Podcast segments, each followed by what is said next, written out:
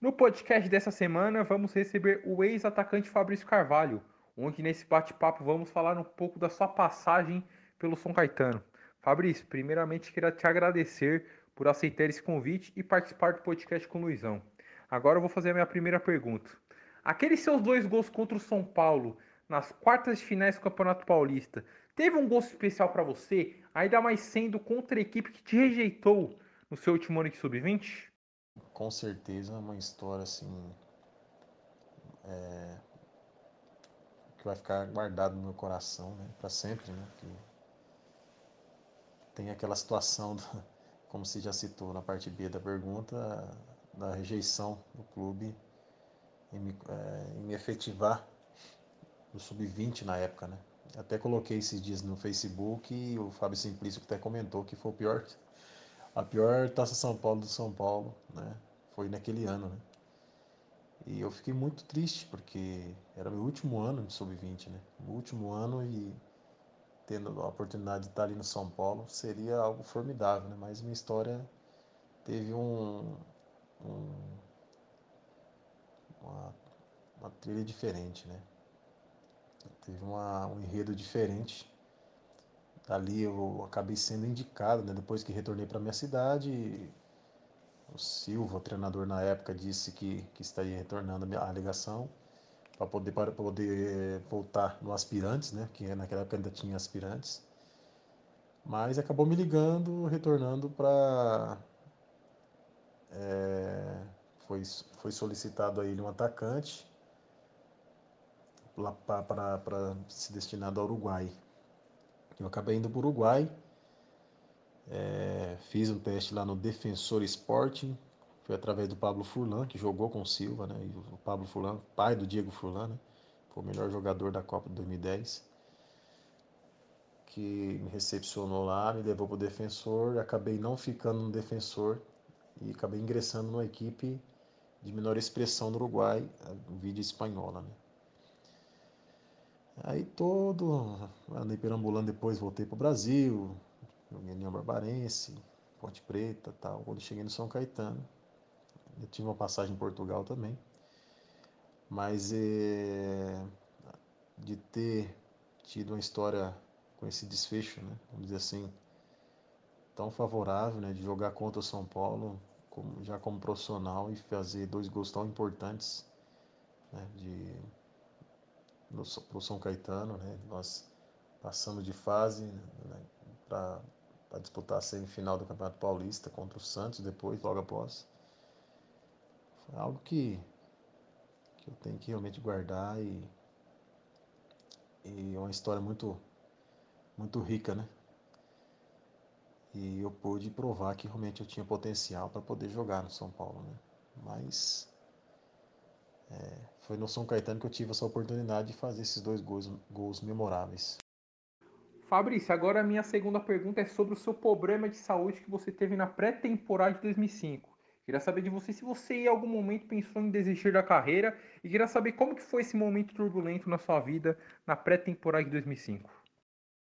Logicamente, foi o ano mais difícil da minha vida.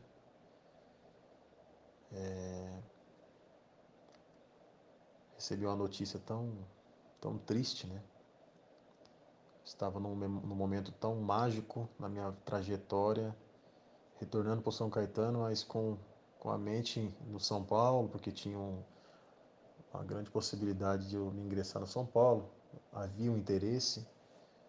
Falei inclusive com o saudoso Juvenal Juvencio na época, com, com o auxiliar técnico também me fugiu o nome agora, do São Paulo, que sempre também entrava em, entrava em contato com, comigo, Wilton Cruz.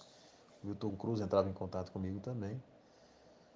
E, então havia, havia uma grande possibilidade, mas Deus deu um freio na minha trajetória aí. Foi um momento muito turbulento, realmente, muito triste. É, tive, logicamente, pensamento de desistir, com certeza Pensei muita coisa, é, muita coisa é, que me levou para baixo, mas ao mesmo tempo é, firmado em Deus, né, cara, na palavra de Deus e buscando forças onde não tinha para poder me reerguer, me manter de pé. E graças a Deus eu passei esse pesadelo com muita dedicação, muita força, muita oração também. E Deus me trouxe de volta ao futebol. Eu não joguei com o mesmo brilhantismo, posso te garantir. Voltei até bem no Goiás, mas depois tive muitos altos e baixos e não cheguei no nível que eu, que eu gostaria de chegar. Mas a minha história, cara, é, só de você entrar em contato comigo, isso mostra que eu tenho uma história, que eu tenho uma trajetória importante no, no, no, no futebol.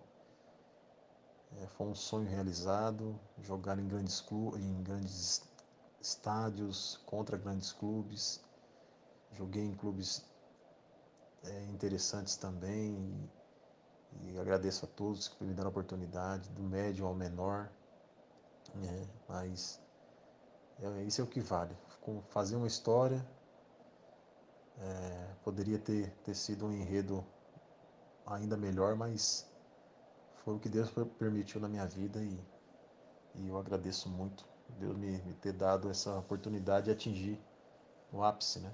Ser considerado, considerado na época um dos melhores atacantes do futebol brasileiro.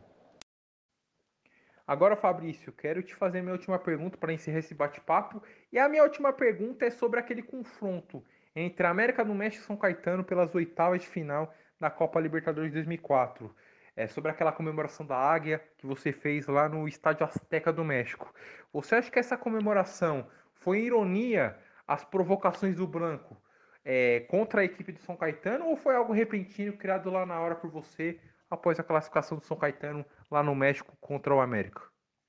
Foi exatamente isso. Né? Muitas pessoas, é, ainda inclusive esses dias saiu, né? Uma matéria, o pessoal sempre me marcando no Facebook, lembrando dessa trajetória, dessa, desse tema, desse momento memorável também, que marcou muito, né? Porque foi na Libertadores, um campeonato de, de extrema, é, de extrema importância, né? E foi exatamente por isso. Né? Muita gente não conhece a história, o enredo da história aí. O Blanco, quando fez o gol contra a gente aqui, ele ficava imitando tipo uma galinha, sei lá o que, que ele imitava, na frente do nosso zagueiro Serginho. E isso ficou engasgado. Né? Não foi de maneira alguma, de maneira. É,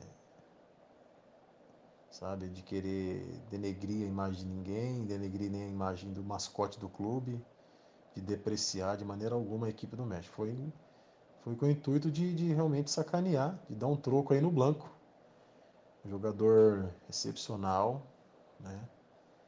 mas com um temperamento fora, do, fora da casinha. Né? Então ele realmente nos humilhava durante o jogo. E isso ficou marcado na gente. Né? Então, chegando lá na nossa classificação, foi algo que surgiu ali de pronto eu comecei a imitar ali o que ele fazia. Não depreciando a, o mascote do clube como muitos pensavam, que gerou todo esse tumulto, né? Mas realmente não souberam perder, essa que é a verdade também. Então, uma equipe de menor expressão, não era um São Paulo, um Corinthians, era um São Caetano. Mas São Caetano na época era nível Corinthians, nível São Paulo, com os jogadores que tinha, jogadores de seleção brasileira, então estávamos, estávamos no mesmo nível dos grandes clubes, né? tanto do Brasil quanto do, do exterior. Né? Nós só não avançamos é, por um detalhe contra o Boca Juniors, perdemos nos pênaltis, não estávamos ganhando o jogo, num passe meu para o Gilberto. E no finalzinho, a estrela do, do, treinador do Boca, o Bianchi, colocou o Barijo. O Barijo entrou e empatou o jogo e fomos para os pênaltis e acabamos perdendo. Se tivéssemos passado, fatalmente chegaríamos também à final, como o Boca chegou. Então estávamos no nível na América do Sul entre os melhores, com certeza. Chegamos entre os melhores. Né? Fabrício, mais uma vez quero te agradecer por aceitar esse convite para participar do podcast Cluizão. Muito obrigado e a gente encerra por aqui esse podcast Cluizão que foi com o ex-jogador São Caetano, Fabrício Carvalho.